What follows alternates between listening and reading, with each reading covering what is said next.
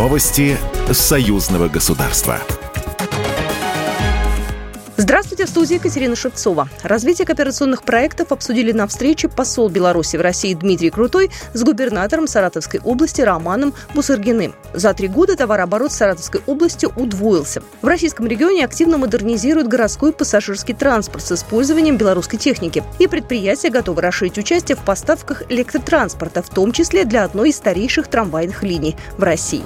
С учетом промышленных компетенций региона посол предложил также активнее использовать возможности белорусских станкостроителей. Губернатор, в свою очередь, высоко оценил качество белорусских лифтов, использующихся как в Советском жилом фонде, так и в новостройках.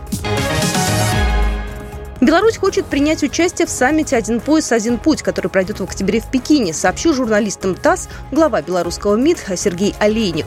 Министр добавил, что Беларусь стала первой страной в Восточной Европе, которая не только присоединилась к инициативе «Один пояс, один путь», но и приступила к ее реализации. Она предполагает объединение сухопутного и морского путей из Китая в страны Европы.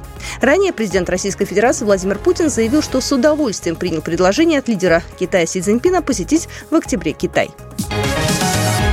Дни культуры Ростовской области прошли в Минске. О важности таких связей Валерий Громада, первый заместитель министра культуры Республики Беларусь.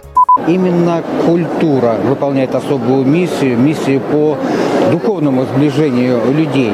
И подтверждением тому, естественно, Дни культуры Ростовской области в Республике Беларусь. О программе мероприятия рассказал Игорь Гуськов, первый заместитель губернатора Ростовской области. Три города – Минск, Витебск, Слуцк – Шесть самых лучших площадок коллеги предоставили нам. Ну и мы, в свою очередь, э, привезли такой э, очень мощный культурный десант, э, я бы так выразился, более 760 человек. В рамках мероприятия прошел круглый стол с государственными учреждениями культуры Ростовской области и Беларуси. Ведущие музеи области и Донская публичная библиотека представили свои доклады и подписали 11 соглашений о сотрудничестве. В завершении первого дня во Дворце Республики выступил Государственный академический ансамбль песни и пляски донских казаков.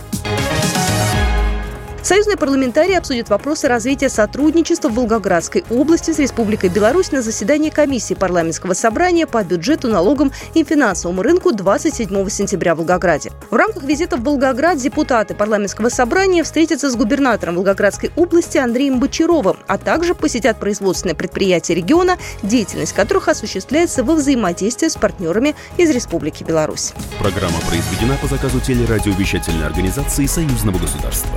Новости союзного государства.